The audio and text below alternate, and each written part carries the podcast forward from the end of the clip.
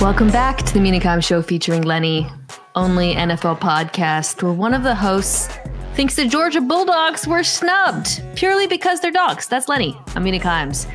I am so glad that my college football team is so good. I didn't even have to participate in the CFP discourse. Unlike the person who was joining me today, Mike Golic Jr. Been a minute. I think the team draft was last time you were on the pod. Welcome back to the program.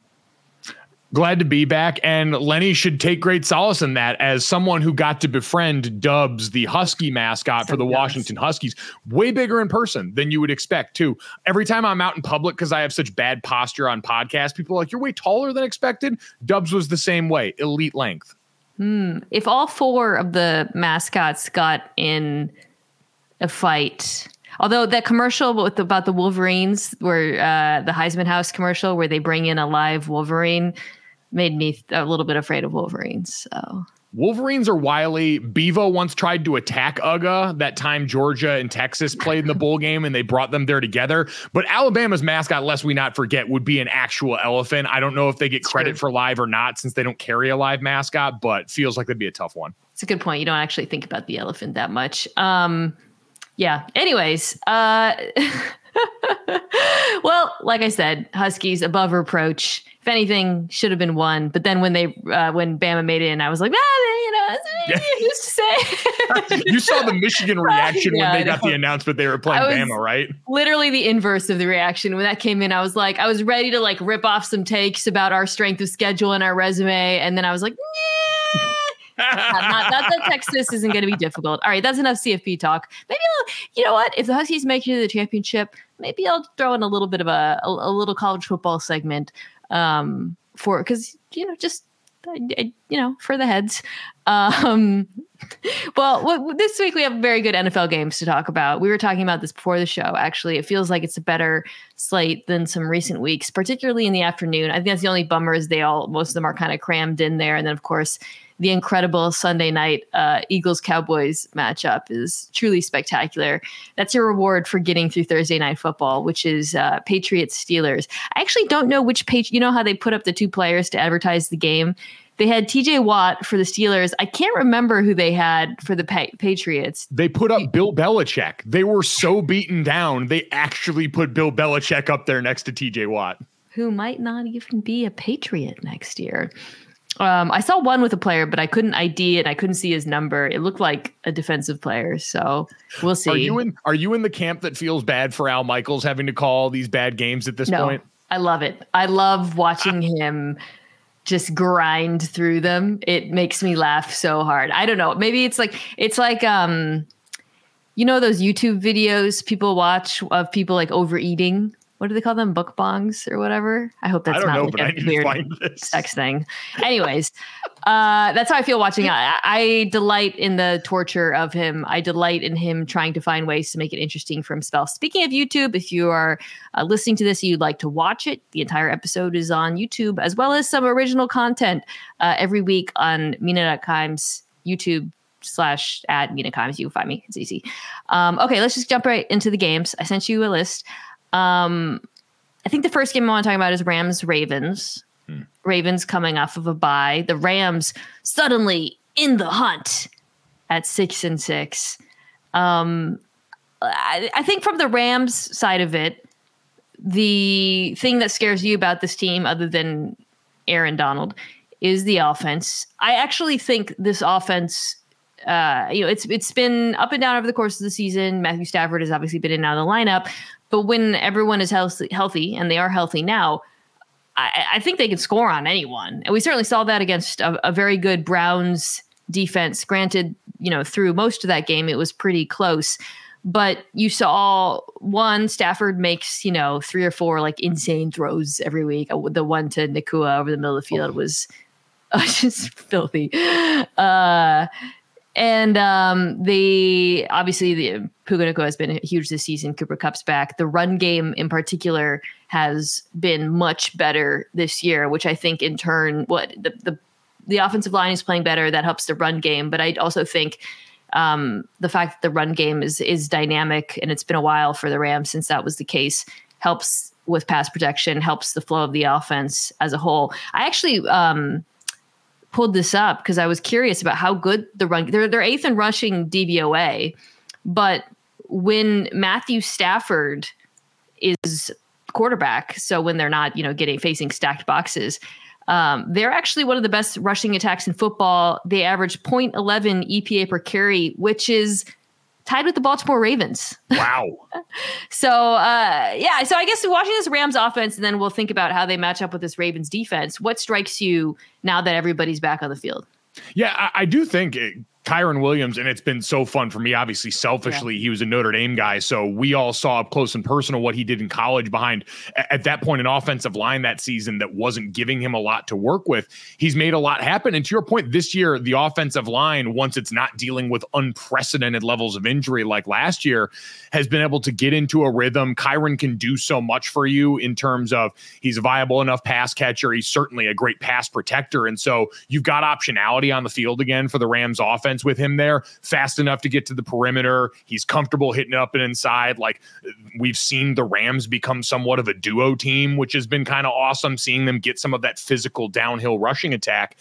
And to your point, I think the thing I am most interested in with how they match up, and what was most impressive about the win last week, was they were able to keep Stafford clean, like against this Browns pass rush and Myles Garrett especially. They did a lot of smart things in terms of the game plan, of how they formationed it to help out with the way they used running backs to help offset some of that.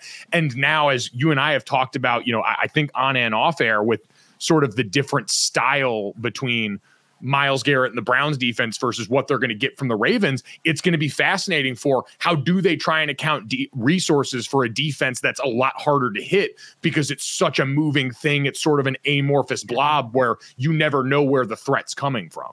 Yeah, it's such a good point about how the Rams were able to mitigate the Browns four-man rush. Granted, Myles Garrett still a little banged up, clearly, but scheme played a big role in that. It's Sean McVay, you know, and through the use of misdirection, some of the the perimeter runs they used, the play action game.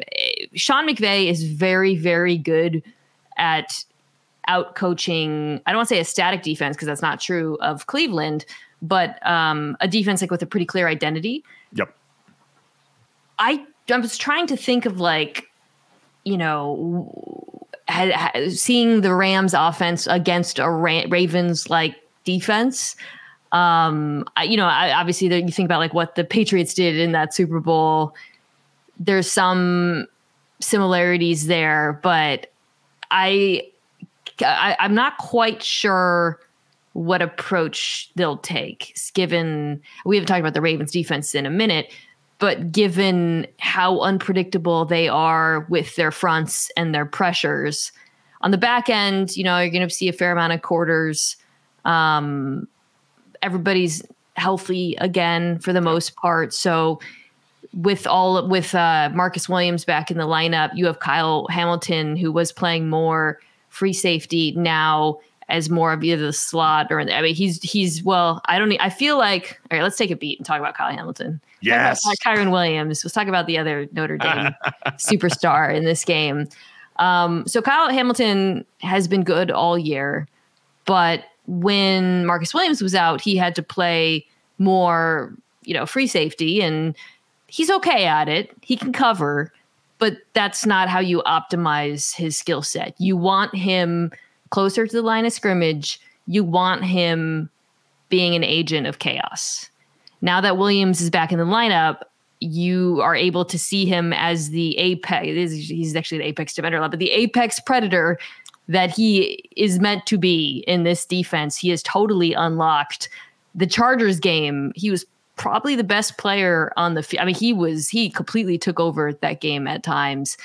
It's really fun to watch, because it is exactly, I think, what everybody envisioned for him when he was drafted. 100%. And you're right in that the further away you take him and the more space you put him in, obviously some of the limitations, I still will war back against the people that tried to gaslight me with his 40 times as if he wasn't going to be an exceptional player, especially in that defense. He covered Jalen Guyton. He ran upfield with Jalen Guyton in the Chargers game. Okay, keep going. So. Yeah, I mean, utterly ridiculous. History will be kind to both of us for knowing enough ball to watch Kyle Hamilton and clearly see, and especially, you know, it's like any other great player. Like we talk about, you know, Mahomes ending up with Andy Reid or all these guys, like Kyle Hamilton winding up in Mike McDonald's defense where they were going to use him in all these ways. Like we talked to kind of a random tangent. We talked to Brandon Jones, one of the Miami Dolphins safeties, about the scheme change for them. And he almost sounded like he had that faraway look in his eyes, remembering being in a defense where they used to blitz so many of the guys from the secondaries and you used to get to run free around the line of scrimmage. It's a bunch of fun stuff, especially when you're a guy like Kyle Hamilton, who's just this insane bit of like wingspan and physical prowess. And so he ended up in the perfect defense to unlock all of those gifts and give him the best chance of reaching what we've seen is this real zenith of his skill set meeting production this season. And Matthew Stafford, I mean, granted, this is a bit of a limited sample size, but 28th in QBR versus the blitz this year. There's a number of reasons for that, but it's not like the Super Bowl year where it was like you just should not. It was like an unblitzable quarterback. I don't think that's the case right now. Some of that has to do too with just the weaponry. I mean, you'll see Hamilton probably uncup a decent amount in this game, so I'll be curious to see, you know, how often he's targeted versus Nacua. I mean, the whole complement of skill players, I think, is outperformed perhaps expectations for LA. But I also think Baltimore has the pieces, has the players in the back end to handle them. So, you know, I think it'll be interesting, like I said, to see how McVay tries to neutralize some of the things that they do up front. I'll be curious to see how the run game looks against a superior run defense to Cleveland's in Baltimore, just because they're so sound, you know, at all three levels. But the Rams offense is good enough that I don't think it's like, you know, it's not going to be like as good as the Ravens defense is. I don't expect them to completely blank them. I'll just say that.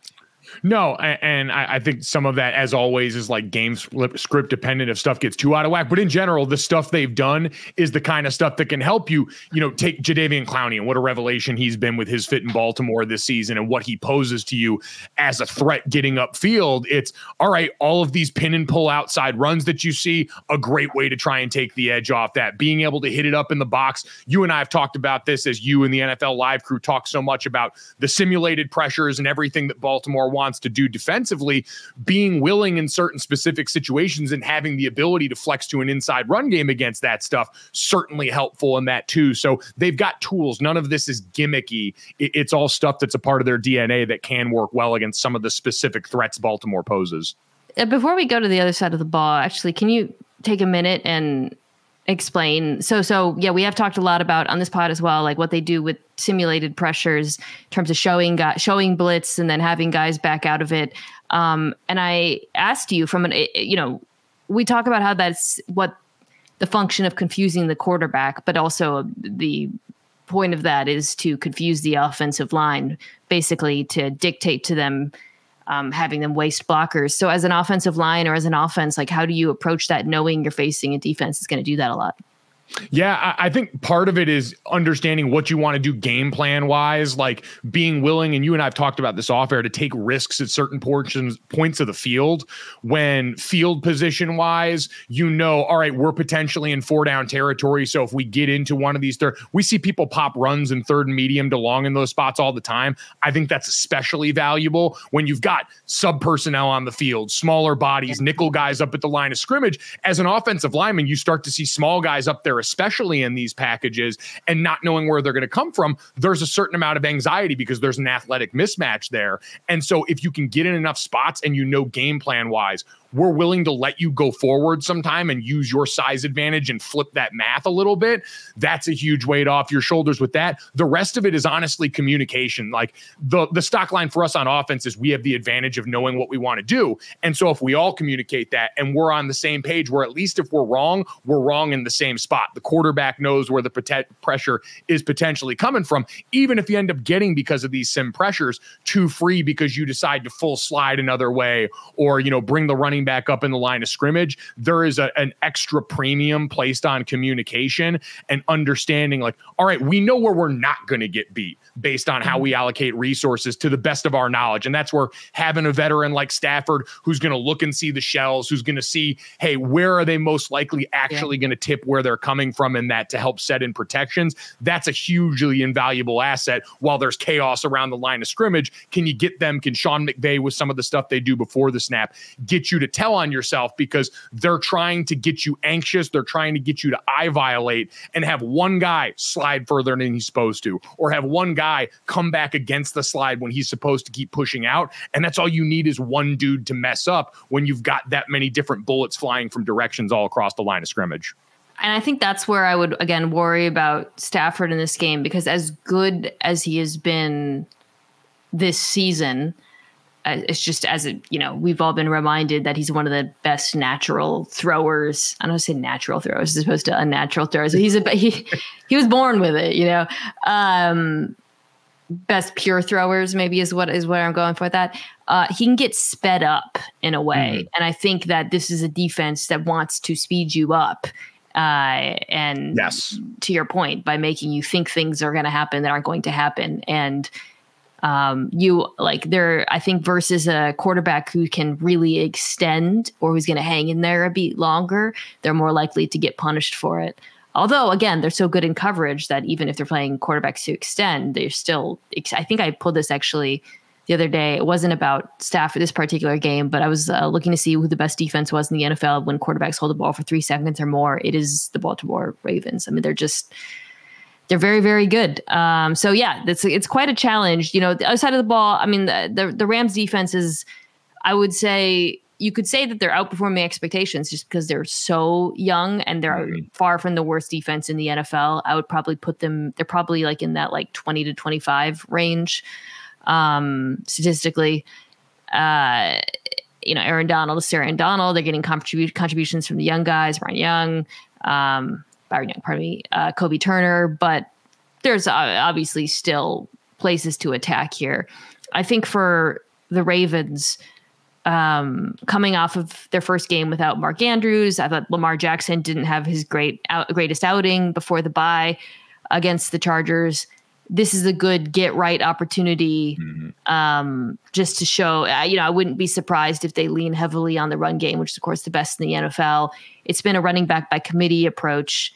I think this is one where you might start seeing the reps tilts more towards Keaton Mitchell, given how explosive he looks.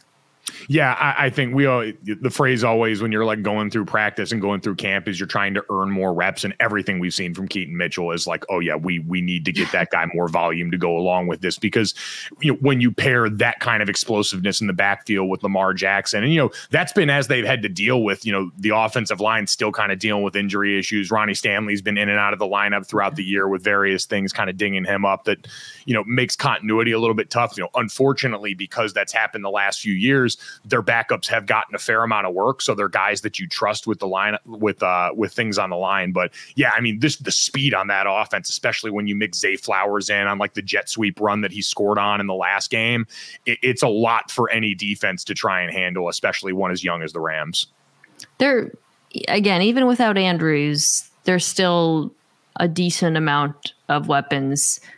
You've seen OBJ and Bateman, Rashad Bateman, individually have bigger games. So if the defense does tilt their coverage towards Flowers and given his ability to stretch the field, there are other answers for Lamar.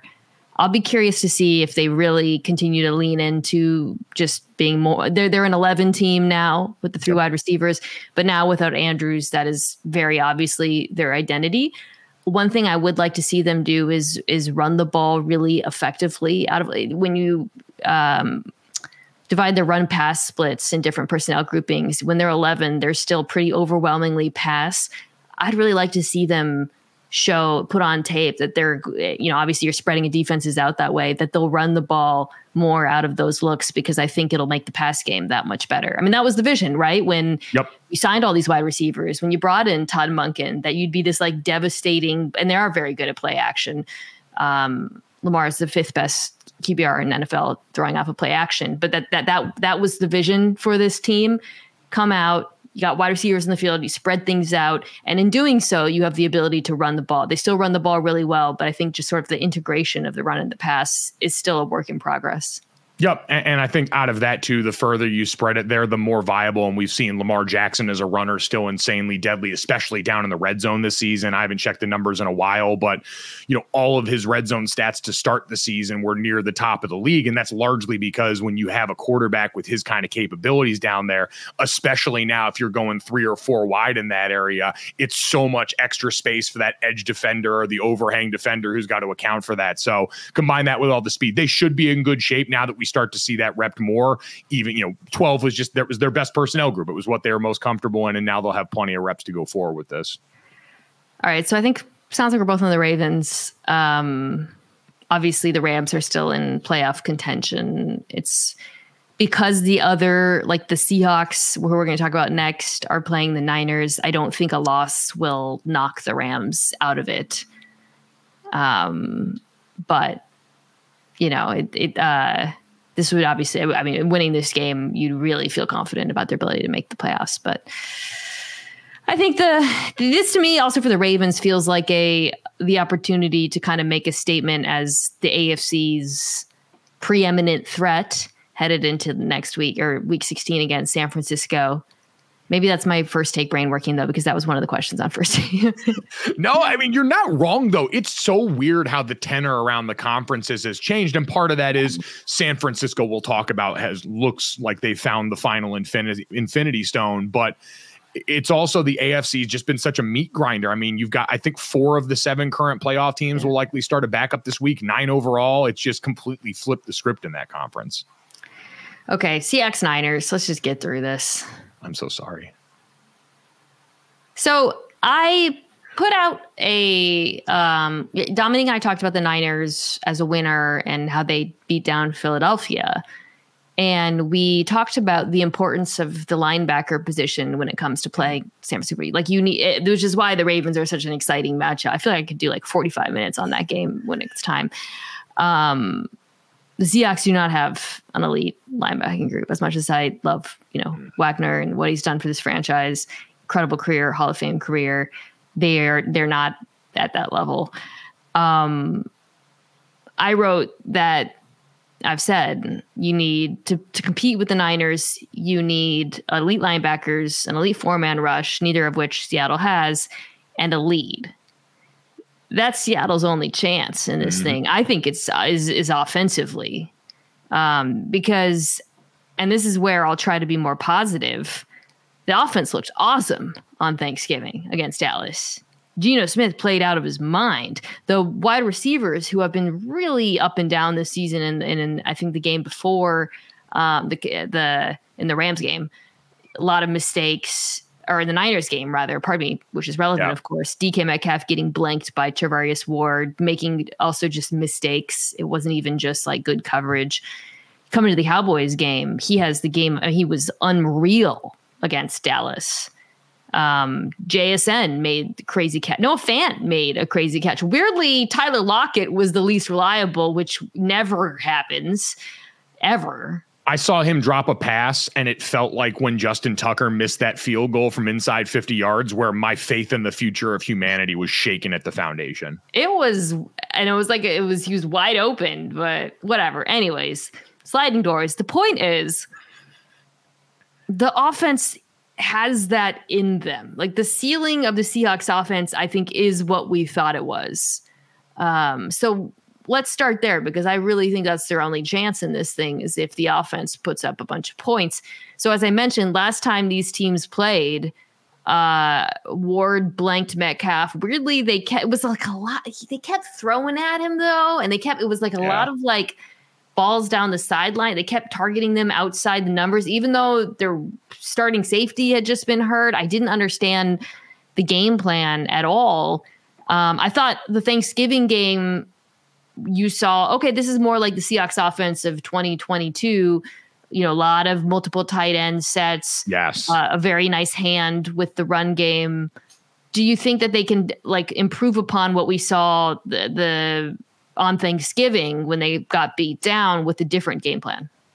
I think so, just because it seemed like they kind of simplified things a little bit. Like when you hear Pete publicly talking about like, yeah, we need to get back to some of those multi-tight end sets and then immediately see it reflected with success. Like there were, I want to say 5 or 6 times during the game where they just did the same thing multiple times on the drive. They'd go two tight end into the boundary. They'd have the wide receiver split to the field. They'd motion to stack and then they'd run an in-breaking route to DK Metcalf or somebody. And they'd have success, to your point, going back towards the middle of the field and giving Geno Smith the opportunity to thread some of the needles in like he did on that first DK Metcalf touchdown. So I think when you combine that with, as long as they're able to, like you go back to that last San Fran game, interception in the first half by Geno, you had the fumbled punt return by Seattle that gave, I think they held the Niners to a field goal after that, but still giving them extra possessions in plus territory and a chance to build a lead like that they had in the first half. Yeah, I think if you do that, you've got a shot, because on the other side, it becomes very worrisome how easy it looked for the 49ers to just run directly down the center of that Seattle defense that, you know, outside of Jarran Reed, who you want to talk about a guy who balled out on Thanksgiving. Jarran Reed was exceptional against a really good Cowboys interior defensive line. But besides that, I mean, Leonard Williams has flashed in spots, but they're just so light in the ass up the middle that the 49ers get him running and then no one is better, I would say, moving and laterally at the point of attack than Christian McCaffrey at this point, just routinely ghosting extra defenders in the box. So as long as you are, you know, it's the most cliche thing in the world, but if they avoid turnovers and then simplify the equation like they did last week, I think they can definitely make this a more competitive game. But it really starts with the offense, right? Because when you talk about the Niners just, you know, running on them, this was also odd, by the way. So there were, I went back and looked at my notes from the Thanksgiving game, the beatdown, and there was obviously, to your point, turnovers, special teams, mishaps.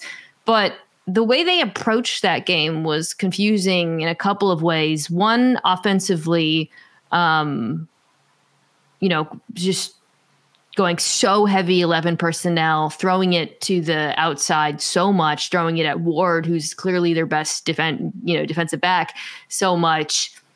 Game plan wise, didn't understand that. And then again, some of that was obviously like they were moved into a pass heavy game script, but even so, I feel like they've leaned far too much on like lowish percentage throws.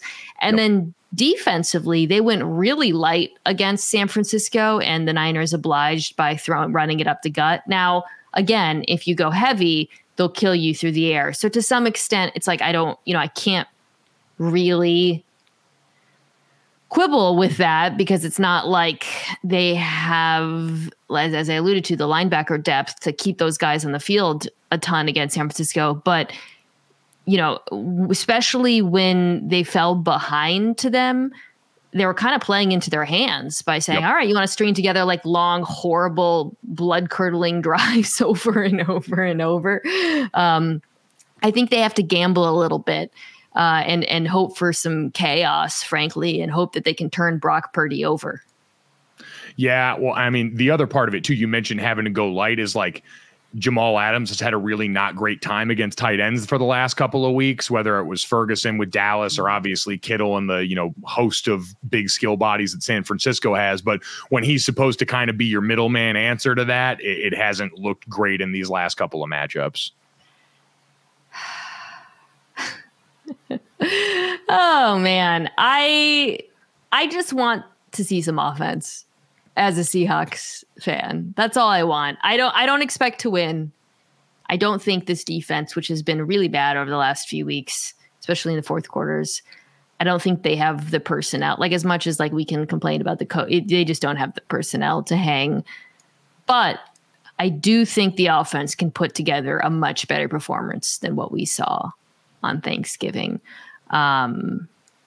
So I think like to what you kind of said at the top, just like what we saw last week in terms of the way they used formation and personnel, I think you can do that also to like string together some easier completions for Geno than what we saw. I think if they do that and then there'll be opportunities to take shots on early downs,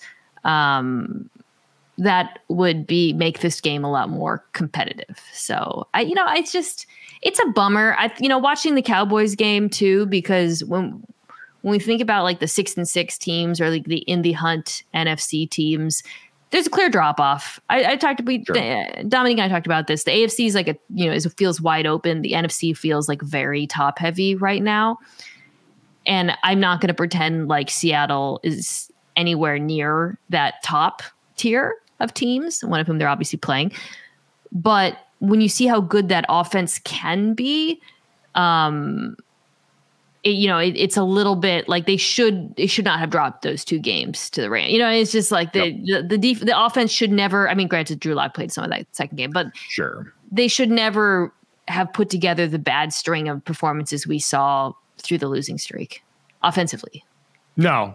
But, you can take some solace. Like I think I saw Kenneth Walker back practicing this week for Seattle, which would certainly be super helpful there. Abe Lucas being back in the lineup was big time for them. I thought he looked good after getting reactivated. So there's some like personnel things that are certainly positive, but maybe, again, you can get closer to what you should be, even if right now, like the NFC just kind of feels like a foregone conclusion. It'll be interesting to see after the season, regardless of what happens with Seattle, like from a coaching perspective, it just feels like they've gotten outcoached by Kyle Shanahan and Sean McVay now for years. And when I was thinking about this game, I was like trying to like gin up some enthusiasm, and I think I can for the offense. But defensively, like I've just seen this movie so many times, like they and with the Niners, obviously it's about talent as much as it is about scheme, but it just feels like they're never able to stop the play action passing attack. There's always guys wide open over the middle of the field. They're always able to exploit the rules of the Seattle defense, even as the Seattle defense has evolved a bit over the year. It hasn't been the same scheme throughout the Pete Carroll era by any means, but like it feels like they need like a fresh voice in there to change things up to compete with these play callers. And you mentioned the play calling obviously is a huge factor in all of that, but especially defensively for the Seahawks and especially defensively in this division. Like when you talk about the Rams and the 49ers, the Seahawks, and this has been, I know, the cry for years and part of the, frustration about the draft or even the trade deadline is like, when's the last time there was an explosive pass rush or someone that you had to account for on any given snap? Whereas Aaron Donald's been terrorizing the NFL for a decade now. The 49ers added even more to a group that already had so many one-on-one wins and one of the best pure edge rushers there, and how much simpler that makes the equation almost everywhere else for these guys, coaching aside. Yeah, the fact that Frank Clark is getting snaps is bad. And they drafted guys, and Maffey's good. But so they have a great and they lost Nwosu, and you have to acknowledge that as well. So it's not like things that, and there's been injuries on defense, but yeah, it's a bummer. All right, just give me some offense. If we could see Geno play like you did last week, I'm fine. I didn't even feel bad after. I did feel bad after the Cowboys game, but the offense is capable of playing at that level every week. So I just want to see. The Cowboys defense is a top 5 defense. So it's not like it's not even like they beat up on a bad team. Yeah. I'm seeing you processing grief in real time. This feels like you've reached like the dissociation phase where you're not even giving the team the opportunity to hurt you. I went into that game not expecting to win, and then by halftime, I was trying to suppress the feeling of hope, kind of creeping into I could feel little cracks opening in my heart and the hope kind of seeping in, and I was trying to plug it one of those old timey cartoons where they're trying to plug all the holes on the boat, and it just kept seeping in. And then by the end, my boat was full, and I knew that I was going to be. And then I was like, I know they're going to lose, and I did that, but it didn't feel any better. I will say it feels like you've come a long way since when I first met you in terms of like public outbursts when things have gone wrong for your football team. Like, I'm still an overgrown toddler. I was in the same boat you were for the Notre Dame Ohio State game. And then by the time I let all the water into the boat at the end, it ended with me crow hopping and throwing my hat and falling down in the middle of a bar, stone sober in front of a crowd of people. So at the very least, you haven't done that to yourself over the course of the Seahawks season. We'll see what happens. All right, let's come back and talk about two. I think the two marquee games of the weekend. Tickets to the game, merch, meals at iconic restaurants, stays at Caesar's Palace. All this can be yours when you bet with Caesar's Sportsbook. Win or lose, every bet earns reward credits, which you can redeem across the empire. Now, if you haven't started yet, register using code OMAHAFULL. And then place your first bet up to $1,250. If you win, great, keep those winnings. But if you lose, you'll get your stake back as a bonus bet. 21 and older only, offer valid and must be physically present in Arizona, Colorado, Illinois, Indiana, Iowa, Kansas, Louisiana, Massachusetts, Maryland, Michigan, New Jersey, New York, Ohio, Pennsylvania, Tennessee, Virginia, West Virginia, and Wyoming only. New users and first $10 plus wagers only. Must register with an eligible promo code. Bet amount of qualifying wager returned only if wager is settled as a loss. Maximum bonus bet, $1,250. Bonus bet expires 14 days after receipt. Tier credits and reward credits will be added to the account within 7 days after qualifying wager settles. See Caesars.com/promos for full terms. Void where prohibited. Know when to stop before you start. Gambling problem? Arizona, call 1-800-NEXT-STEP. Colorado, Wyoming, Kansas, affiliated with Kansas Crossing Casino, call 1-800-522-4700. Indiana, call 1-800-9-WITH-IT. Iowa, call 1-800-BETS-OFF. Louisiana, call 1-877-770-STOP. Licensed through Horseshoe, Bossier City, and Harris, New Orleans. Massachusetts, call 1-800-327-5050 or visit gamblinghelplinema.org. Michigan, call 1-800-270-7117. Illinois, Maryland, New Jersey, Tennessee, Virginia, West Virginia, Ohio, Pennsylvania, affiliated with Harris, Philadelphia. If you or someone you know has a gambling problem, crisis counseling referral services can be accessed by calling 1-800-GAMBLER. That's 1-800-426-2537, or in West Virginia, visit 1-800-GAMBLER.net. This show is sponsored by BetterHelp. We all carry around different stressors. I do, you do, we all do, big, small. And when we keep them bottled up, as I sometimes have had happen in the past, it can start to affect us negatively. Therapy is a safe space to get things off your chest and to figure out how to work through whatever's weighing you down. It's helpful for learning positive coping skills and how to set boundaries. It empowers you to be the best version of yourself. It isn't just for those who've experienced major trauma. If you're thinking of starting therapy, give BetterHelp a try. It's entirely online, designed to be convenient, flexible, and suited to your schedule. Just fill out a brief questionnaire to get matched with a licensed therapist and switch therapists anytime for no additional charge. Get it off your chest with BetterHelp. Visit BetterHelp.com/Mina Show today to get 10% off your first month. That's BetterHelp, HELP.com/Mina Show, MINASHOW. This podcast is proud to be supported by Jets Pizza, the number one pick in Detroit-style pizza. Why? It's simple. Jets is better. With the thickest, crispiest, cheesiest Detroit-style pizza in the country, there's no competition. And I have to say, speaking from experience, recently, having tried it for the first time in Detroit, it is absolutely delicious. Right now, you can get $5 off any 8-corner pizza with code 8SAVE. That's the number 8, S-A-V-E. Go to jetspizza.com to learn more and find a location near you. Again, try Jet's signature 8-corner pizza and get $5 off with code 8SAVE. That's number 8, S-A-V-E. Jet's Pizza. Better because it has to be. All right, the 6-6 Buffalo Bills take on the reeling Kansas City Chiefs. Mike Golic Jr., who needs it more, was a question I was asked. I won't name the show. Oh my God. I wrote back, I'm going to go with the 6-6 team as needing it more. Okay, thank God. I wasn't sure how sports-brained we were going to get in all of this, but I'm glad cooler heads prevailed here. That's how you get named the number one studio show analyst in the country, folks. Mina Kimes, award-winning takes, baby. Here's what I will say. This is I found this game, Bills Chiefs, to be hard to predict because the Bills are not your normal 6-6 team. Large part because they have a quarterback who is playing out of his gourd right now. I mentioned this, I wasn't on TV after Bills Eagles. And So my delayed take after I saw the takes in response to the game is I cannot believe anyone would criticize Josh Allen after that game. He went nuclear. That was one of the best quarterbacking performances, certainly of the year, maybe of several years, certainly of his career. He put that team on his enormous Tonka truck-sized back. And I think he has a pretty good shot of also playing very well against a Chiefs defense that started out this year as one of the better defenses in the NFL, and I think is still talented. But as we saw against Green Bay, has some vulnerabilities now.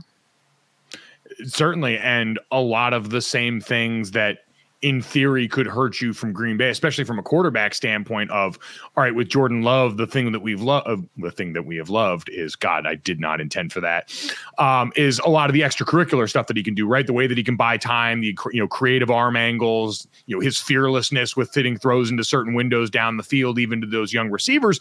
That is all Josh Allen, but he's like the Giga Chad version of that, where he has even less fear built into the model, sometimes to his own detriment. So that is definitely the alarm's going off in my head right now. I'm sorry for saying Giga Chad on your podcast. I wonder what percentage of listeners will understand the reference. How many of you are terminally online? It is what it sounds like. Yeah, I think that's it. I think it's the extension. It's the using his legs.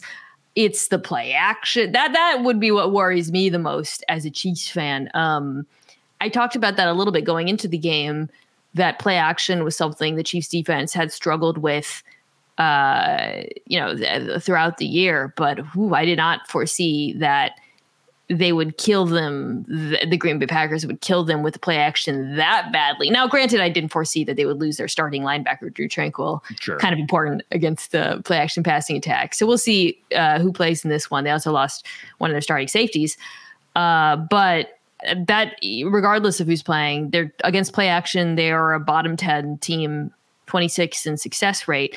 And the Bills, why they don't use play action at a super high level this year, it's their 17th in play action rate. When they do use it, they're the second best in the NFL in EPA per play. So as far as like things that Joe Brady should do as he's kind of tinkers with the offense, that is something I would do against this defense. The other thing that struck me about the defense in the Packers game that, again, I think is meaningful here is they're not really affecting quarterbacks the way they were at the beginning of the year. It was interesting because I actually thought they played it. Steve Spagnuolo played it a little bit more normal than I expected at the beginning of the game. He didn't really get crazy until later in the game with the sims and the blitzes and all the stuff that they do.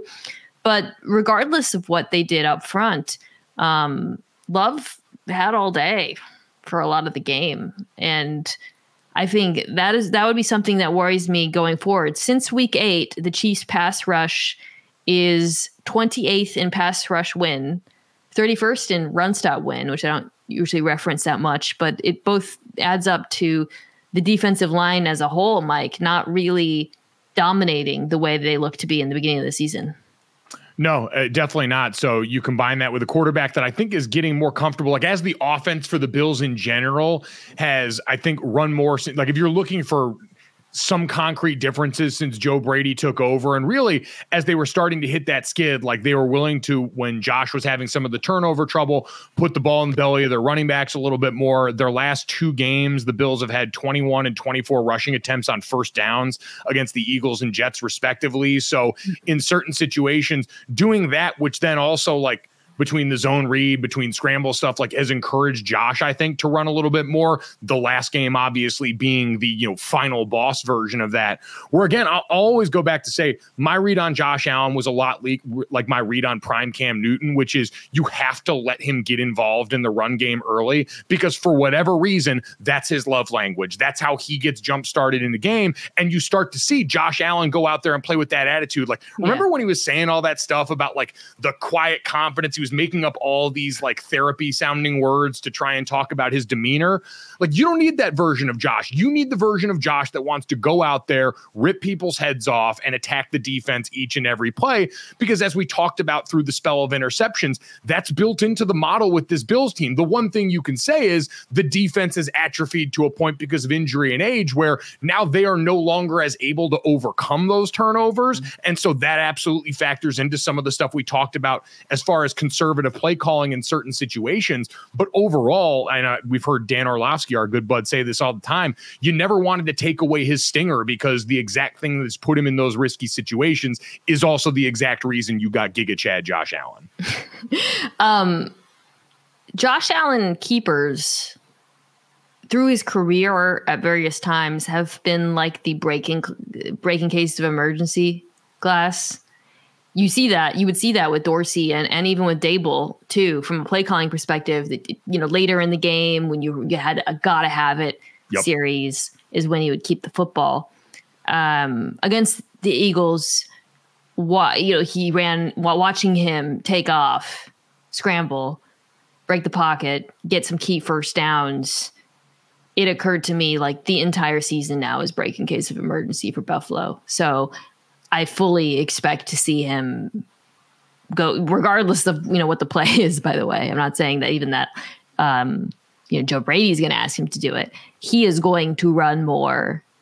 And from the Chiefs' perspective, that makes life more complicated in terms of what they can do in terms of coverages, pressures, knowing not only that he has the ability to kill them with their legs, but probably an increased willingness from what we saw earlier in the year. So pretty clear identity for them trending in the positive direction. We talked about the Chiefs on the downside. The other side's the part that's really hard for me to kind of get a handle on, because every time we think that the Chiefs offense has been ready to turn a corner, the Rashee Rice game against the Raiders team that we still kind of have trouble placing in the post, Josh McDaniels firing version of, all right, just how good are they? Just how much of this is the breath of fresh air and a couple of the right matchups? But the Chiefs offense kind of looked like it was back to not being necessarily sure who its other go-to option besides Kelsey was. Certainly the biggest difference this year has been like a complete lack of connection between quarterback and receiver on deep passes down the field. Like none of them just appear to know where Mahomes wants them to run on any given one of those plays. And so that's the complicating factor, is I never feel like I know week to week what version of the Chiefs offense I'm going to get now outside of Pat and Kelsey. So I have, people call it beige flags. I have a beige, I don't even know how to define it, kind of like a faintly objectionable tendency or quality. I think my biggest beige flag, I was thinking about this, somebody asked me, is that if I find something I like at a restaurant, I just order it over and over. Sometimes it'll be like two dishes, but my feeling often is I know this works. And when I go outside of my lane and I try, this is like a new salad or curry or whatever. Okay, maybe I'll try that. I'm talking about takeout, by the way, not like, just when I order takeout. It can go wrong. That's how I feel watching Patrick Mahomes right now. Every time he deviates from one of his three dishes, Kelsey, Pacheco, now Rashee Rice, I think he has joined that group. Something goes horribly wrong. This was so clearly the case in the Packers game. It was like every time he went away from one of those three guys, and you could blame, the interception, Sky Moore. It was a great play by Keyshawn Nixon. Sure. Patrick, maybe he didn't throw the right ball, but I don't know what the heck Sky Moore was doing there either. Or whether it's a downfield throw to MVS, where he just seems to never run the exact right route. Like, it just feels like he cannot count on anyone but those three players. That is it. You have to build the entire plane out of it. And he's doing the right thing, both as a leader in general and the way that he talks, but also the way he approaches that, which is he's continuing to try and put them in positions to change that. Because I'm sure he knows in his heart of hearts, and listen, we can go back to the Super Bowl last year where you saw guys like Kadarius Toney, guys like Sky Moore, situationally when Andy Reid and the play callers were able to whittle this down to what's the thing that you do best and how do we just siphon that off. Fitzpatrick seems to know with this team, like, all right, we're going to need some of them eventually, so I can't completely put them in the doghouse at this point in the name of winning now. And to your point all the way back at the beginning about who needs this more, luckily for the Chiefs, you've got the higher order need of, all right, well, we're flirting with not having home field advantage in the playoff for the first time in Pat's career, but missing the playoff isn't something that you have to realistically entertain. So you can kind of afford to keep experimenting with this stuff in a way that's a little bit lower risk for now. A little bit. But throughout the first 10, 11 weeks of the season, I kept giving the Chiefs grace of like, oh, you know, they're going to figure out who's the guy. You know who the guys are now. You know. And I know that I can't say, you know, you never, like, if defenses know this as well. They're not stupid. They're aware that Rashee Rice is now going to be the most targeted receiver. Obviously, you see attention paid to Travis Kelce on every play. Yep. Pacheco is who he is, and he's looked fantastic as of late. So the one-on-ones, you know, Sky Moore he had him one-on-one. That's you make these throws because MBS is your deep threat. They're the players who are given opportunities, and they want to, you know, they're from a matchup perspective. They're the players who are open. That sounds so dumb, but like defenses want Patrick Mahomes to throw to people other than Travis Kelce and, to a slightly lesser degree, Rashee Rice. That is what they want. It's, you know, I think, and Mahomes is like a very smart quarterback, and he takes what defenses are given to them. I think where you get into the problem is, well, when defenses are giving you the thing that completely continues to like explode in your face over and over, how often is that the thing you're going to take versus forcing it? And by the way, you see that tension play out when you watch Patrick Mahomes. He's holding on to the football a long time this season for this exact reason, which is he has, you know, he's fully aware, as the rest of us are, where his bread is buttered on offense right now, and so are defenses. And that's the problem with the Kansas City Chiefs 2023 in a nutshell. What you just described there, and now that we've incepted some like very like cliche sports talking points in my head, it's the LeBron James problem, right? Where he's going to make the right pass in every situation, regardless of who's on the receiving end, in spots where you're like, hey, I need you to just force it and take it to the rack. The thing that is the complicating factor for the Chiefs is, we know they're a monster that's always built for the postseason. They've got so much benefit of the doubt built up there that I do wonder, like, there is part of me that very much wants to pick Buffalo in this game. It feels like they're meeting at the exact right time where Buffalo can get the kind of win, as they are in break glass in case of emergency mode all throughout the season. Does this rattle us enough to where we would actually take a step back from, well, as long as the Chiefs are in the postseason, we count on Andy Reid to figure it out then. We count on Patrick Mahomes to start forcing it and doing some of the Superman stuff then, because we've seen it so many times before. I'm not sure what it takes. That's what I guess what I'm asking is what it takes for us to stop giving them that built up benefit of the doubt. Yeah, because even if he does force it to Kelce, to Rice, himself picking up plays with his legs, you know, that doesn't guarantee success. And he won't. The thing about like past Super Bowl teams, I think about last year when they, you know, the receiving corps wasn't that much better last year either, but you still had guys make a few key catches, including MVS, by the way, in big moments. So I guess the question I have for the Kansas City Chiefs is, even if you build this offense largely out of Kelce and Rice, it sounds like a dish. Sounds delicious. Like a frozen dish, Kelce and Rice. Sounds like something Dan Orlovsky would sprinkle some cheese on and eat for dinner. If you do that. You've been giving him cheese. I'm surprised by that. You know, he has to put cheese on things like a child to make him more edible. The three times a game when you target MVS, Sky Moore, Tony, will they make a play? Will they catch the football?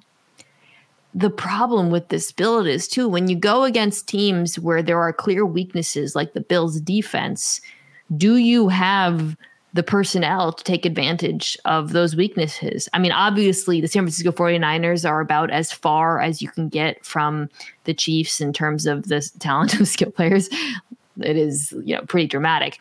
But watching the Eagles, you saw Kyle Shanahan. You could almost envision him pulling out the Eagles' depth chart and just breaking out like an evil red pen and circling. I'm not going to name the guys, but we all know where they are, circling like four guys, right?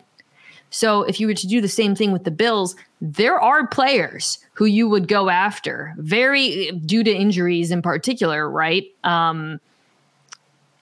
For example, the Bills are 32nd in DVOA against number 2 wide receivers this year because of the injuries at corner. So normally you'd be able to look at that and you'd say, all right, circle, circle, circle. We're going to throw to our number 2 wide receiver. But you can't do that if you're Kansas City. So from a play calling perspective, even though you have the best quarterback in the universe, you are still hampered because you can't look at a defense and say, that's the matchup, that's the matchup, that's the matchup I want.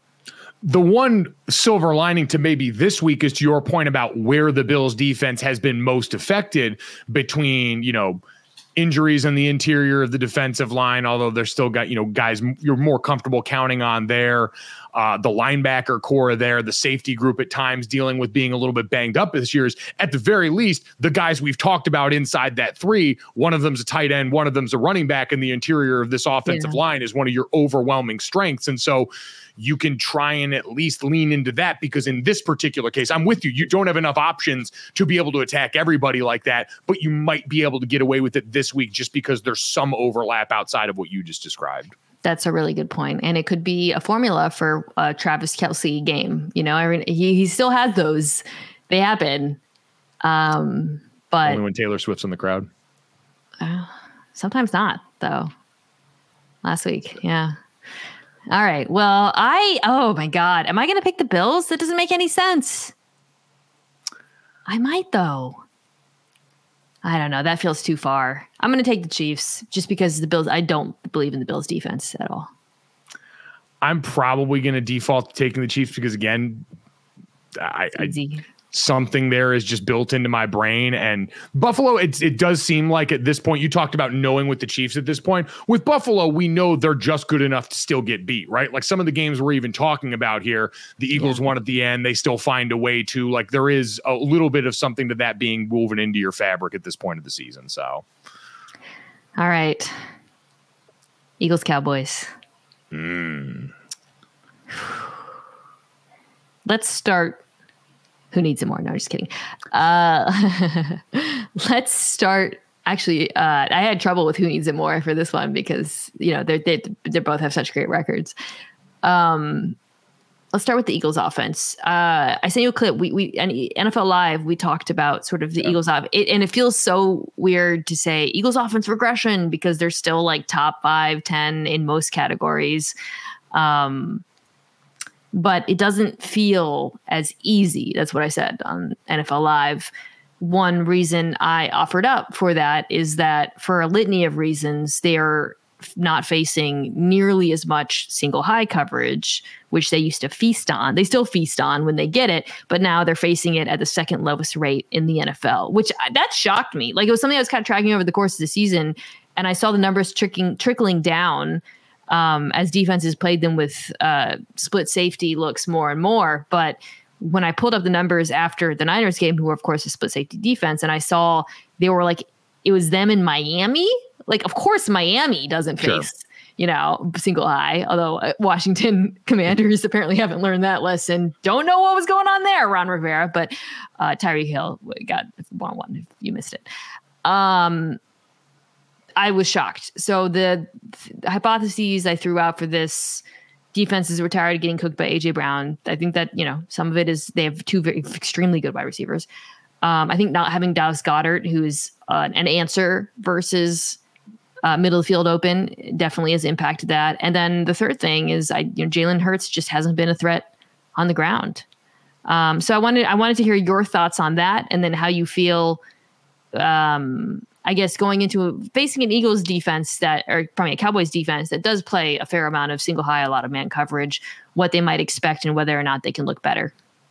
Yeah. So I was interested in trying to see like if there was a marked difference in the way that they approached running in like the NFC Championship game from last year and going back and watching it looked largely the same out of a couple of instances where this year's game and the one that we just saw in the beatdown, it felt like so much of the Eagles run game had turned into lateral runs. It had turned into the Kelsey pull stuff that we had seen, a lot more East and West stuff, where if you just think about it, like if you're running too high safety stuff, you're expecting your second level guys to be able to come down there and fill. And what gives them more time to do that is when all of a sudden the running back, starting with his shoulders, pointed east and west, versus the Eagles' successful runs, especially down in the red zone against this Niners team. It was handing it off on inside zones. It was saying, if you're going to give us four-man fronts and keep guys back, we're going to make this the shortest possible path. We're not going to give your second and third level defenders a ton of time to fill, and we're going to count on our offensive line to be able to walk guys off the ball, which they did in that game, and they weren't able to do as much in this game. Pulling offensive linemen against a front like the 49ers can be an advantage in certain spots. You use the defense's momentum against them when you've got that many guys trying to knife up field. But also at some point, if you start to just create those little wrinkles like that, you're giving great athletes a chance to get upfield and influence the plays when you don't want that on some of those stretch runs. So I was surprised the Eagles in those instances haven't been a little more hammer, especially against this team in particular. We've seen them plenty all year. I mean, we spent so much of the first portion of the season talking about how it's 1st and 9 for them every time, and about how it allows them to call plays differently on 3rd and long when they know they're as predisposed to going for it on any 4th and short situation that comes up. So I don't want to act like it's too far of a cry, but when we're grading against this behemoth that is the 49ers, that was the thing that stuck out to me, is how some of their runs looked versus the ones they had success on last year. Different coordinator, different everything, but a lot of the other stuff looked similar too. So it wasn't that far of a cry play calling wise. Well, I mean, they had to go away from the run against San Francisco. They didn't have to, but they went away from the run against San Francisco 49ers once they fell behind. But and then they were very unsuccessful running the ball on early downs in the first half throughout the game. They didn't have a single successful run in the game, which is crazy. But that was the matchup that everyone thought they would be able to exploit, runs between the tackles against this Niners defense that had not been good at stopping it. So you can point to the play calling and the run pass balance there. But again, this is not a single game phenomena. When we talked about this on NFL Live, Dan talked a little bit about his feeling the offensive line wasn't getting the same push that it has. I think there's probably some veracity to that, but, and this cuts to your point about the types of runs.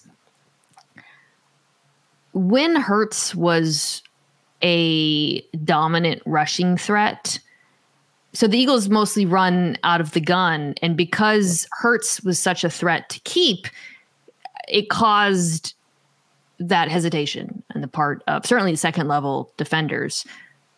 If they don't fear him the way that they did last year, and they shouldn't based on the underlying numbers, he is 22nd in EPA per play carrying the football and 16th in success rate, down from 5th in both categories last year. It makes it a lot easier to stop those east-west runs that you're talking about out of the gun. So I do wonder if they have to accept the reality of who he is as a runner this year for whatever reason. I know his knee's a little banged up, and again, to your point, if they need to kind of reconsider the design of the run game, as opposed to just run the ball more. It's no, the way that they run the ball might have to change because the quarterback isn't quite the factor that he used to be. You're right. And you bringing up Dallas Goedert is the force multiplier to that, right? Because the Eagles' easiest formula for success had been RPO with the tight end to the flat, where you've got Jalen and Dallas Goedert occupying the backside of these defenses here. Having Dallas out there also allowed them to use a lot more 12 personnel, which you look in the matchups where they were successful. That was a personnel group versus the 49ers last year in the NFC Championship game that was useful for them. And now with just Jack Stoll out there, changes the math a lot for them in certain situations, but does take away, by far, you're right, their best play when Jalen is on top of it and when he looks explosive and comfortable. And you can just see it. He's not comfortable. I'd imagine they're intentionally trying to limit his exposure in those spots. He's less apt to keep it because he knows he just doesn't have the burst or the ability to put a shoulder down and get up based on how he's feeling in those spots. So that's the tough part, is his knee's not going to get any healthier in the immediate future here. And until Dallas Goedert's back on the field, that's a personnel hole that you're just not capable of filling in the ways that you've been used to. And so you're right. It's going to be how do you offset that versus this 49ers team, whether it's, you know, a mix of screen game in there. They've gone trap run before, which is certainly a way that you can try and affect these guys, but it's going to have to be getting creative because your best punch is kind of in the holster right now. We are coming off of a game where the Cowboys defense, which ranks near the top of the NFL in most categories, got cooked by the aforementioned Seattle powerhouse on offense. As a Dallas fan, are you a little bit, I mean, so last time these teams played, I'll get to the other side of the ball. You know, Hurts had a really good game, especially later in the game against this Dallas team. And now you're coming off of this game where you saw there's definitely some weaknesses on this roster. As much as Jarron Bland has been amazing with the pick sixes, and I think actually pretty good in coverage through a lot of the year, he got cooked. You have to think the Eagles watched what DK Metcalf did to him, particularly deep and inside, and think, do we have a gigantic wide receiver who wins those two particular ways on our roster? Do we have a gigantic Ole Miss wide receiver that was on the same team as DK Metcalf that can do all of this? I'd be a little bit worried about that. Oh, yeah. Matchup wise, it has the potential to be a bad time. You are. And like the one thing I do want to give the Eagles credit for is while they weren't able to get open nearly as much down the field, Jalen had the time. Like 1 week after being removed with a groin injury, Lane Johnson was incredible against Nick Bosa. And now they like to move Micah Parsons around a lot more. In the last matchup, they had Steen, their backup guard, in there for Juergens, and they put Micah on him a lot and tried to get and exploit that matchup whenever they could in passing downs. And so now that they're back in full strength, that part certainly helps you when you're getting Dallas's best punch there. And so this does have get right potential for this Philadelphia team that, like, also defensively too, they were coming off a stretch where I think in that last two games, they played more snaps in a two-game stretch than any team in NFL history. So they did look by the end of that game against the 49ers team that had their head spinning, like they were drowning, even on the interior D line. Like we'll get to, you know, the linebacker and nickel level where it could still be a really bad time right now. And that's probably why they could lose this game. But up front, they looked less than themselves. I don't think the Eagles defense is as bad as they looked against the San Francisco 49ers. I think it was a horrible matchup for them. And obviously they're banged up there. And I already talked about Kyle Shanahan and his marker of death. The microscope is the Stephen Ruiz framework for when Kyle Shanahan trains his microscope on someone. I thought of it more as like, you know, like that horrible thing that I believe sororities do where they circle their body parts or something. There's some kind of, I don't know. I learned about it on the internet. Obviously, I wasn't in a sorority. I don't think I've never been inside a sorority. I was going to start to have some questions. Yeah. I don't know. Anyways, there's like a thing they do where they like take a picture and like circle bad things. I don't know, whatever. It sounds toxic. Don't do it if you're listening. Don't ever do that. We're a body positive podcast. Yeah, but we are not roster positive. We're okay to circle weaknesses on rosters. So yeah, that was it. It was bad. Problem is, the Cowboys have the personnel and certainly the quarterback to do the exact same thing. It's different, obviously. It's a very different kind of offense. But you mentioned the slot. The last time these teams played, CeeDee Lamb went out for 192 yards, 133 yards of those 192 yards were from the slot. You know, they moved him around this season with a lot of great success in this game and against this particular team. You can see why they took that approach. The Eagles threw a bunch of different. They tried everything to stop him. You know, a little slay, a little bit. I mean, they really tried doubling everything they could, and it was just. He was just unstoppable. He was unstoppable against Seattle as well. I don't feel like there are good answers on this roster against this particular player, especially, again, given how well the quarterback's playing. I'll get to that. And the problem is, even if you pay extra attention to him, the Cowboys have done a better job of getting Brandon Cooks involved. Jake Ferguson's really proven himself to be quite a capable tight end. Getting a little bit more Kevontae Turpin, a little bit less Michael Gallup. So I just feel like it's just a very, very challenging proposition for their defensive coordinator, Sean Desai. It is the one thing you can take solace in. And listen, like if you're on linebacker number 3, like if Ben Vansumeren continues to get a ton of meaningful snaps for you, it's just a difficult spot to be in when you're that deep in the depth chart for any team in any position. But at least with this one, like the offense is much more stagnant than what you dealt with San Francisco. That was so easy. Like you saw these guys so far out of position because of all the motion, because of so much of the play action pass is hard run cells east and west. Like at the very least for Dallas, it's static. And the one thing you could say for Philadelphia that could help offset that, especially in a lot of the drop back pass stuff that Dallas likes to do, is, you know, you look, Hassan Reddick was a great matchup problem last time against Terrence Steele in this game. I thought really shined in that matchup, was able to get a lot of pressure on Dak early from that spot. So there are opportunities to affect it because the Cowboys offense is so different stylistically from San Francisco's in a way that I think helps you when you've got young guys in the spots in the middle of the field. But they're so versatile, like you said, even since that last time around. They've expanded so much of the playbook, so many of the weapons involved now that I really struggle to see how this Eagles defense is going to stay afloat the whole game. And they have a quarterback who at the moment looks like the best quarterback in football. I don't think that should be a controversial take. I guess when you get into the MVP of it all is when people start yelling, although he's the best quarterback in football. So he probably should be the MVP favorite. I feel like that you know, you can find MVP a bunch of different ways. You can consider different kinds of players, all of that, you know, nonsense. But if you just ask me who's the best quarterback in football right now, it's Dak Prescott. The way he's playing, the command of the offense, the playmaking with his legs. I sent out a bunch of splits for all the ways in which he leads the NFL. But I think the one that jumps out to me the most, and maybe the one that's the best case for him being the MVP of the league, is that he is the best quarterback in football on third down.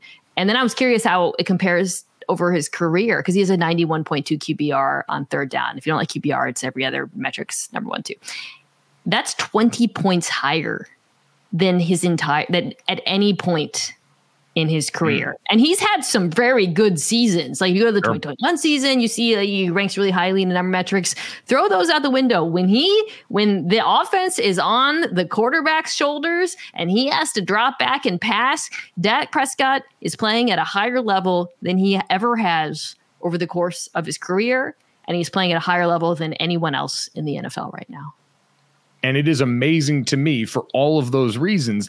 Like usually, I think Dak's been one of those quarterbacks where it's more fun to hear like X's and O's people like you that are tape grinders watching and hear how they've discussed Dak Prescott over the years. Narrative wise, I didn't think we'd need to talk anyone into the Dallas Cowboys quarterback who's winning a bunch of games and is the best on third down, which is like the easiest big blinking sign of the things that we love about quarterbacks in clutch moments. I thought all that would just have him very easily at number 1 in the like narrative MVP race of all of this, but maybe that San Francisco loss just sticks in everyone's cross still. And until they get through the stretch coming up, like he's got if you're a person who buys into the narrative element of MVP, they've got 2 big primetime games in this stretch down the home stretch of the season against great teams where he'll have the opportunity to absolutely drive the nail in that coffin if he so chooses. Yeah, he had 2 bad games, but all of the leaders at quarterback have had 2 bad games. Now, I think probably CMC and Tyreek Hill belong in the discussion, but we don't have to do that here. Yep. I think that'll be potentially a big storyline coming out of this game. I'm picking Dallas. I think I am too. Like it just seems like we were kind of waiting around, like for someone to break through the wall with the Eagles. They hadn't looked themselves, and San Francisco doing it as forcefully as they did. And you talk about like who needs this more. Like another day is here, and you're ready for it. What to wear? Check. Breakfast, lunch, and dinner? Check. Planning for what's next and how to save for it? That's where Bank of America can help. For your financial to-dos, Bank of America has experts ready to help get you closer to your goals. Get started at one of our local financial centers or 24/7 in our mobile banking app. Find a location near you at bankofamerica.com/talktous. What would you like the power to do? Mobile banking requires downloading the app and is only available for select devices. Message and data rates may apply. Bank of America NA, member FDIC. When you need mealtime inspiration, it's worth shopping Kroger, where you'll find over 30,000 mouthwatering choices that excite your inner foodie. And no matter what tasty choice you make, you'll enjoy our everyday low prices, plus extra ways to save, like digital coupons worth over $600 each week. You can also save up to $1 off per gallon at the pump with fuel points. More savings and more inspiring flavors make shopping Kroger worth it every time. Kroger, fresh for everyone. Fuel restrictions apply. God, I hate that I'm even entertaining this, but like this would go a long way in making the NFC race feel a lot more interesting if Dallas goes ahead and pulls this off, to feel like, all right, maybe it was a bad game script against the 49ers, and all of a sudden in this version they'd be capable of challenging them. So the answer to who needs it more is the sports media needs this more, needs Dallas to win this more. So desperately. Not Stephen A. Smith. Although, is he better when the Cowboys are good or bad? I don't know. It's a matter of debate. I'm going to start asking who needs this more in every situation in my life. Like when we're like, you know, when we're watching Netflix and I'm like, I want to watch Bridgerton or whatever, girly stereotype. And my husband's like, I want to watch this dumb documentary. I'm going to turn to him and say, who needs this more? Who's feeding our child all day? Well, I was just going to say, your son's got a full diaper and Lenny's pawing at the door right now. Who needs this more? All right, let's figure out the remaining games. Who needs it more? Are you ready to help me? By the way, I gained some ground last week, largely because I just picked a bunch of favorites. But I am only 7 games behind Mina Kimes, but I have more key wins than her, so I'm only 5 points behind her. So I narrowed the gap a little bit. So we're in the home stretch. I'm glad that you've gamed the system in favor of you in a contest against your mom, the same way you've tried to for years in the team draft with May. Okay, not even going to entertain. Sorry for making the team draft fair. Okay, in one of the more disgusting games of the week, Pittsburgh, New England. It's Trubisky and Zappe, right? Is the state of play at the moment? Unless I missed something. It is. I mean, as much as I don't think the Patriots ever like really name a starter, yeah, I think it's Trubisky, Zappe. I guess I'll go with Trubisky. I don't know. Yeah. They're favored by 6. Wow. It's in Pittsburgh. God, yeah. If they win though, they're 8-5. That's what I mean. I feel like the Steelers are just out here to make our lives as difficult as possible because there's no explanation for their success other than just being able to say Mike Tomlin and point at this and walk away. And T.J. Watt, who needs this more? We need this. Pats to knock them out. I don't think they will. Shout out to the Patriots defense though. I mean, they would be my pick for God's strongest soldiers currently. 3 straight games holding the opposing team to 10 or fewer points and you can't get a win. They're in hell. They can join Garrett Wilson, who I nominated for Walter Payton Man of the Year. Okay. The Panthers are at the Saints. The Saints are favored by 5. I haven't seen clearly doing great prep for these games. Derek Carr update. I don't think it matters who is playing quarterback. In fact, arguably, I think James Winston, they might be more likely to win. I will take the Saints. I can't foresee myself picking a Panthers in anything. No, until further notice, you would have to be a real sicko to be picking the Panthers. I can't imagine their family and friends still pick that team. So the, the Ravens are favored by 7 at home. I actually would take the Rams to cover, but I'm taking the Ravens to win. I think that's a little bit high. This is an interesting one. The Colts are favored by 1 at Cincinnati. I think this is going to be the Jake Browning heat check. Was it just an all-time one-off? Or I don't think it was. I don't think he'll be as good as he was, but I do think he proved that he is a competent quarterback. However, sneaky underrated Colts defense, good 4-man rush. I'll probably still take the Colts in this one just because I think Shane Steichen is a really good coach. And oh God, the 8-5 Indianapolis Colts. I was gonna say the Colts are gonna be a playoff team. Start to mentally prepare for it. Have the conversation with your children. I agree with you this week. I think we're in for a regression game. Like I don't see back-to-back historically great performances from Washington legend Jake Browning. I think it's the thing is the what Cincinnati did on offense, they're probably going to take the exact same approach. So the Colts will be, you know, pretty well prepared for it. Okay. But I think the line is correct. Like it's close. The Jags, this is tricky because we don't know who's playing quarterback for the Jags. I doubt it's going to be Lawrence though. And the Browns are favored by 3. I think that's correct because if it is CJ Beathard, I will take the Browns defense to win this game for Cleveland at Cleveland. Yeah, really kind of a stunning clunker from the Jags defense last week. It was so weird watching them get run on as much as they did. And yeah, no, Dominique and I talked about that. I was really stunned by how bad they were in run defense. The linebackers played really bad, which has been such an improvement for them. So I do think they could bounce back against Flacco. But again, I just Beathard against this defense. I don't love it. The bar is on the floor, but can I say Flacco had a few nice throws mixed in there. I was pleasantly surprised for a guy that old coming off the couch. Joe Flacco's an NFL quarterback. That's what you saw. And he's got a great arm. I did like he scored a touchdown. He didn't look happy at all. And I loved it. Inject it into my veins. Okay, there was the kicker missed the extra point, which was quite meaningful, and they cut to Joe Flacco, and it looked like he was making fun of the kicker. I don't think he was when I saw the video again, because it looked like he was pantomiming wide right, and I so wished he was because that would be so funny. But I don't think that's what he's doing. It's like when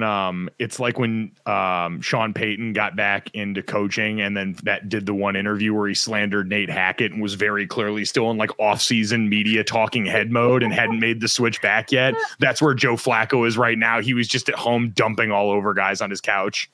That's amazing. Yeah. He's like, I just would love like a Bullworth style run from Flacco. You know, just come back and just be honest about everything and say what you think. Don't try to hide it. Don't try to like, and he kind of already was that guy. Like he was always like a little bit too honest. When Lamar Jackson came, he was like, yeah, I'm not going to help him. I mean, he didn't say exactly that, but we will always have the shots of him from training camp on those trick plays where Lamar was in, just looking at open Lamar and blatantly going somewhere else with the ball. He just doesn't have quarterback speak baked into his brain. Like it's very funny because we're so used to quarterbacks saying nothing and or speaking in like cliches. And he's just like, no, I'm not gonna do that. I just don't care. Love him. I loved also, sorry, I promise that I'll get off of Joe Flacco. The Fox illustration for him. They didn't even try to make him look happy. No. Did you see? He was just like, again, if everyone's committed to the bit, then we're all in a good place. Okay, the Lions are going to Chicago. They're favored by 3. That feels right. Although the Lions defense, man, play better. Getting a little bit scary now. Like we kind of have to, I think, re-remember that like if the Lions make the postseason this year and are competitive, that's technically a win. Even though for a while, I think we got a little far out ahead of our skis talking about like, are they the best team in the NFC? Lost a limb, McNeil. Well, he's IR'd. He'll come back, but that's a big loss. He was playing fantastic football for them. Huge part of that defensive line. The Bucks. Oh my God, we've got 2 NFC South games. Go to Atlanta. The Falcons are favored by 1.5. Sure. They're 6-6. This is a big game for the division. Right now, Nerf gun to your head. Falcons winning the division. I should give the records. The Bucks are 5-7. The Falcons are 6-6. The Panthers are 1-11. The Saints are 5-7. So this is. I would probably say at this point the Falcons like you said, if we get extended Jameis towards the end of the season for the Saints, anything becomes possible because that man is a human wild card. Right now the NFC South is like you know those races they do at the ballpark with the tall mascots. Yes. Where like they all president start race at the Nats Park. Yeah, but yes, and then they like kind of trip over each other and you're like, I guess I could pick who's gonna win, but I don't know. Like there are no winners. I will talk about one of these teams when it happens. The very fun, on the other hand, Texans travel to New York to play the question mark led New York Jets. They're favored by 3.5. I will take the Texans. In a heartbeat. That defense, and seeing Will Anderson finally get home to the quarterback a little bit, where they've done such a good job, especially him pressuring the quarterback, getting close. We know that's a much more indicative stat. Seeing that happen, especially, I mean, the way he affected the game, he had the tip on one of the Stingley Jr. interceptions. He was just a man possessed. Yeah. I really like what they're doing on defense. It's nothing complicated, but you see the bones of like what DeMeco Ryans wants to do. And then you got Anderson Jr. and Stingley combined. It's funny, because of CJ Stroud, they had the third overall pick 2 consecutive years on defense. Obviously they traded for it, but they're playing like it, and the Anderson Jr. trade value is sort of, it's going to take a while, I think, for that to become clear whether or not it was worth it. But when you take that out of the equation, he looks like a third overall pick. So I was just going to ask if it had done enough to offset the trade value, since so much of that was the conversation around him. I think a little bit more of a fan of that pick, just based on some of the cliche football stuff, you're a new coach, new regime, trying to set a foundation. Yeah. He seems talking to players on that team, he sounds like a guy that is cornerstone of the franchise, maturity and leadership capabilities in a way that kind of, Dominique talks about soft skills all the time. He does seem like a guy that brings so much of that to the table in a way that, is hard to quantify in a trade value conversation. Well, the funny thing is when it happened, I heard the argument that you can think of it as a trade for CJ Stroud or the quarterback. And I was that's not how this works. Yeah. However, the incredible play of CJ Stroud has made the trade better because it's made them win games. So the pick isn't that they're giving up. I thought that pick would possibly be a top 5 pick, because I thought this is a bad football team. I didn't anticipate them having Andrew Luck 2.0 under center. So it's interesting. All right. We've both taken the Niners over the Seahawks. I'm going to take the Vikings over the Raiders in Vegas. Minnesota's favored by 3. This feels like Josh Jacobs is starting. I feel like he'll play better against the Raiders defense. Although Aiden O'Connell's got some stuff to him. I will say that. I was going to say, there's part of me that wants to take the Raiders at home here. I think I might this week, especially with the points. I could probably take the Raiders at 3. If you gave me 3.5, I'd really be in. Well, but I need to pick. I haven't picked any dogs again. So, maybe I will take the Raiders. It's close. Although Aiden O'Connell against that psychotic defense. It is a little scary. I will say, you're going to get the total inverse of the Justin Fields Bears game, where he's holding onto the ball for so long. I feel like O'Connell's just going to turn and burn with that thing based on how quick he gets the ball out. Okay. Chiefs Bills. We cowardly picked the cowardly. We are cowards who pick the Chiefs. Broncos at Chargers. Chargers are only favored by 2.5 at home. I will still take them. Should I? I've been later to market on believing the Broncos as a sustainable product, even close to good, for a while. But they just seem like the total antithesis of the Chargers right now. And I heard you make the comment, it's let Russ make snacks. But it really has. They've turned everything into a ground and pound, close to the vest fight. So that's what was so frustrating about the Broncos. So I put out this video on Mina Kimes' YouTube. Go check it out. Talking about how did the Broncos turn the season around? And one of the things was okay, Russell Wilson is managing the game. He takes occasional risks, but he's checking it down. But then last week he was nope. I watched that video. I am going to prove Mina Kimes wrong. I am going to air that thing out and. It was a mistake. The offense was working better when he wasn't forced. And he made a couple of good throws downfield, but it was not an efficient performance. He's much better when he checks it down. And I don't know. I mean, the Chargers defense is so bad, it might not matter, but maybe I'll take Denver. Denver's 6-6. And this feels like a win and stay alive game. For Denver, or for either side, both. For both, yeah. Who needs it more? I mean, it feels like every game now for the Chargers, we're just looking up and wondering if it's going to go bad enough for them to fire Brandon Staley. Like, did a 6-0 win? A 6-0 win against the Patriots felt like a loss, to where I was like, would they do it this week? Because that was painful. Defensive masterpiece. I'll go with the Chargers. I don't know why. We both picked Dallas, and then there's the Monday night doubleheader. These are both Green Bay favored by 6.5 against the Giants. I think we'll both take the Packers. Miami favored by 13.5 against the Tennessee Titans. I think we'll both take the Miami Dolphins. You like how I'm picking some of these for you? I'm saving time. Much appreciated. And that's it.